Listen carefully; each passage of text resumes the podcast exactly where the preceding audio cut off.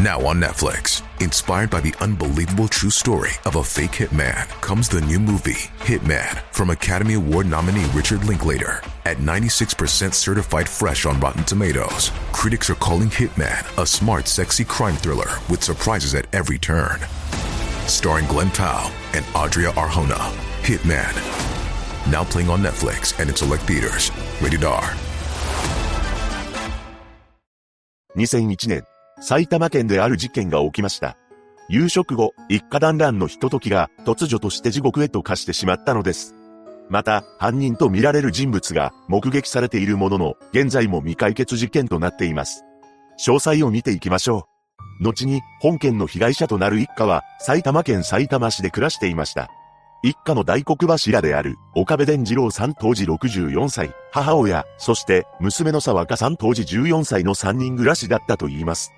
娘の沢香さんを遅くに授かったこともあり、とても大事に育てていたようで、両親ともに溺愛していたそうです。父親の岡部さんは、長年経理の仕事をしていましたが、退職後、接骨院の経営をしていました。また、母親は自宅の近くで美容院を経営しており、父親はその美容院の経理も担当していたそうです。そうして夫婦で仲良く仕事をしつつ、娘の沢香さんを育てていました。沢香さんは名門の私立中学校に通っていたそうです。彼女は明るく活発な中学3年生であり、友達からも慕われていました。また、父親の岡部さんも気さくで穏やかな人柄だそうで、人間関係や金銭トラブルもありません。実際、一家が住む自宅の隣には電気店があったのですが、そこの店長も岡部さんに関しては、次のように証言しています。借金はしない人だし、誰かに恨まれるような人ではないですよ。このように、評判が良かった岡部さんは、一部では誰かにお金を貸していたという噂もあったそうですが、それが真相かどうかは定かではありません。つまり、全くもって一般的な一家なのです。そして事件の現場となってしまうのは自宅なのですが、日中は会社員や学生がよく通る住宅街に位置しており、自宅の構造は鉄骨3階建てであり、1階部分は貸し店舗で、2階3階を住居としていました。1階には沖縄料理店が入っていたそうで、このお店は岡部さんが経営しているわけではなく、あくまで貸し店舗として存在していたのです。しかし、この幸せな家庭は一夜にして崩壊してしまいます。事件当日の2001年5月23日、この日の現場周辺の状況ですが、1階で沖縄料理店は営業しており、岡部さん宅の隣にあった電気店は休みでした。そして一家は午後6時半頃、2階の居間で父親、母親、娘の3人で夕食をとっています。その後、一家団らんのひとときを過ごしていたわけですが、午後7時頃に母親は経営している美容院から呼び出しを受けたらしく、外出していきました。この時母親は玄関の鍵をかけずに外出したそうです。それから約30分後の午後7時半頃のこと。1階にいた沖縄料理店の店長や従業員が2階で争っているような物音を聞いたそうです。ただ、その物音が一体何だったのか確認には向かっていません。その20分後の午後7時50分、岡部さん宅へ一人の訪問者がやってきます。その訪問者は娘の沢香さんの家庭教師の女子大生です。彼女は、沢香さんの中間テストが、もうすぐあったことから、勉強を教えるために訪問したのですが、インターフォンを鳴らしても、応答がなかったのです。また、家庭教師の女子大生は、ドアに手を伸ばしましたが、玄関の鍵は施錠されていたそうです。この状況を不審に思った女子大生は、母親が経営していた美容院に向かいました。しかしその直後、沖縄料理店の裏手にあった物置のあたりで、ドスンという大きな音が聞こえます。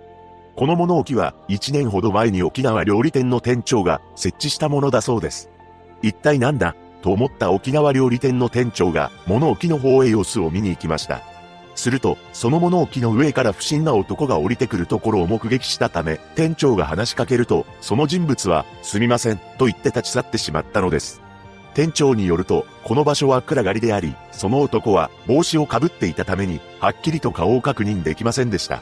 しかし、男が立ち去った後、とんでもない事態に発展します。なんと、岡部さんの家から炎が上がったのです。この時刻は午後8時前後と見られています。美容院へ出向いていた母親にもすぐに連絡が行き、母親は自宅へと急いで戻りました。そして火の手が上がる自分たちの家を見た母親は、まだ中に主人と娘がいる、と泣き叫んだそうです。その後消火活動が行われましたが、結局2階と3階部分など100平方メートルが燃えてしまい、隣にあった電気店にも燃え移っていたといいます。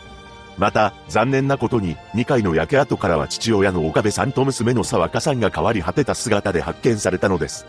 岡部さんは玄関に近い浴室の脱衣所で、沢香さんは玄関から最も遠いベランダ近くの窓の付近で倒れていました。しかし、二人とも煙を吸った形跡がなく、なんと首や背中に刃物で攻撃を受けた跡が確認されたのです。つまり、二人は何者かによって手にかけられた後、放火されたのだと見られています。岡部さんは右首に数箇所、沢香さんは背中の右側部分に刺された跡があり、現場には折れた包丁の刃先も残っていました。このことからも、事件性ありとした警察は捜査に乗り出し、沖縄料理店の店長が目撃した男について詳細も判明していきます。この男は身長175センチ程度であり、若い風貌をしていたそうで、体格はがっちりとしていました。また、髪の毛は長めであり、前につばのある白い帽子をかぶっていたのです。服装は紺色のジャンパーに白のトレーナー、薄い色のズボンを履いていました。さらに捜査を進めると、この男らしき人物が岡部さん宅の近くで携帯電話を使い、誰かと話している姿も目撃されており、電話越しに怒鳴るような様子もあったといいます。また、事件前、白いパーカーを着た男が被害者の家をじっと見ていたという目撃情報も寄せられているのです。そして、この男のものとみられる運動靴の足跡も現場周辺に残されていました。その足跡は、隣のアパートに隣接する民家の敷地内でも確認されています。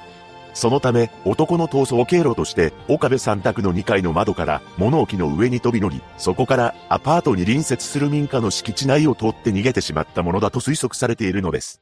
しかし、犯人につながるめぼしい情報はなく、警察はチラシを配るなど情報提供を求め、70件の情報提供がありましたが、解決には至っていません。ここからは犯人の目的は一体何だったのか考察していきます。まず、犯人の目的として岡部さんたちの命を狙った犯行なのか、それ以外の目的なのかという点ですが、岡部さん宅から何か物が盗まれたという情報はありません。さらに、事件当日の2001年5月23日は水曜日という平日の夜であり、もしも物取りの犯行であれば、普通は住民が在宅してるであろう平日の夜という時間帯をわざわざ狙うのも不自然かと思います。そのため、本件はもともと岡部さん、もしくは娘の沢香さんの命を狙った犯行なのでは、と推測ができるのですが、岡部さんは人から恨みを買う人物ではなく、何らかのトラブルを抱えていたという話はありません。もちろん、公開されている情報の中にないだけで、何かしら問題を抱えていた可能性はあるのですが、しかし、娘の沢香さんについて事件当日に限り、不可解な行動をとっていることが判明しています。というのも、娘の沢香さんは事件当日、中学校からの下校ルートがいつもと違っていたらしいのです。普段沢香さんは中学校から帰宅をする際、JR 北浦和駅から埼玉大学行きの路線バスを利用していたそうなのですが、この日は JR 大宮駅から埼京線に乗った上、午後6時2分に南与野駅で下車し、帰宅していたことが分かっています。一体なぜ、彼女はいつもと違うルートで下校したのでしょうか。中学3年生であり、友達と寄り道をしたり、どこかに買い物をするために違うルートを使った可能性もあるのですが、実は、事件の数ヶ月前、沢香さんが帰宅途中に不審な人物に後をつけられたことがあったそうです。そのため、親類の間では、本件はストーカーによる犯行なのではないかという憶測もあります。実際、犯人が逃亡する際に飛び乗った物置に関して、外から見えない位置にあったらしく、なぜ犯人がこの物置の場所を知っていたのか疑問があり、それを考えると何度も下見をしていたのではないかとも推測ができます。しかし、もしも沢香さんだけを狙った犯行なのであれば、ご両親が滞在している時間帯を狙うのも不自然なのではとも感じるのです。そして本件は2000年12月31日に世田谷で起きた事件と関連があるのではと囁かれています。世田谷事件は多くの証拠が残っているのにもかかわらず、現在も未解決となっているのですが、この事件が起こった年の2000年8月15日に、信用調査事務所へ一通の電話が入っていました。信用調査事務所とは、いわゆる探偵のようなものなのですが、電話の主は次のような内容で話したそうです。杉並か世田谷に住んでいる宮沢みきおという人物の自宅住所を知りたい。奥さんの名前は安子。性別は不明だが、子供が2人いる。この宮沢みきおさんというのが、世田谷の事件の被害者であり、問い合わせに対し、信用調査事務所は、調査費用として15万円の銀行振込を提示したのですが、代金の振込はなかったと言います。しかし、それからしばらく経った同年の10月23日、再び調査依頼の電話が入り、この際には、青木信夫という名義での振込も行われたのだそうです。事務所は、代金が支払われたことから、調査報告書作成の上、宮沢さんの住民票も取得しました。その後事務所にやってきた男へと渡したそうです。そしてその男は事務所に来た際、安藤と名乗っていました。それから1ヶ月後の2000年11月24日、またもこの信用調査事務所に一つの依頼が舞い込んできます。なんとそれは若い男の声で、沢香さんが通っていた名門私立中学校の在校生全員の名簿を手に入れてほしいというものだったのです。ただ、その依頼主による代金の振り込みはなかったそうなので、事務所が調査に乗り出すことはなかったと言います。しかし、この名簿を入手してほしいと依頼してきた男と、先ほど述べた宮沢さんの情報を受け取りに来た安藤という男の印象が、事務所関係者からすると似ていたらしいのです。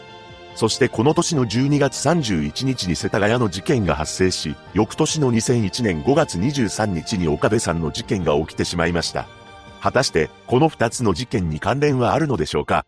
とはいえ、信用調査事務所が受けた情報が、このように公開されていること自体が、デマなのではないかという話もあります。そのため、実際には世田谷事件とは、何の関連性もないのではという声も上がっているのです。事件後、母親は、九州の実家へと帰り、岡部さん宅は取り壊されたそうです。被害者のご冥福をお祈りし、一日も早い解決を願うばかりです。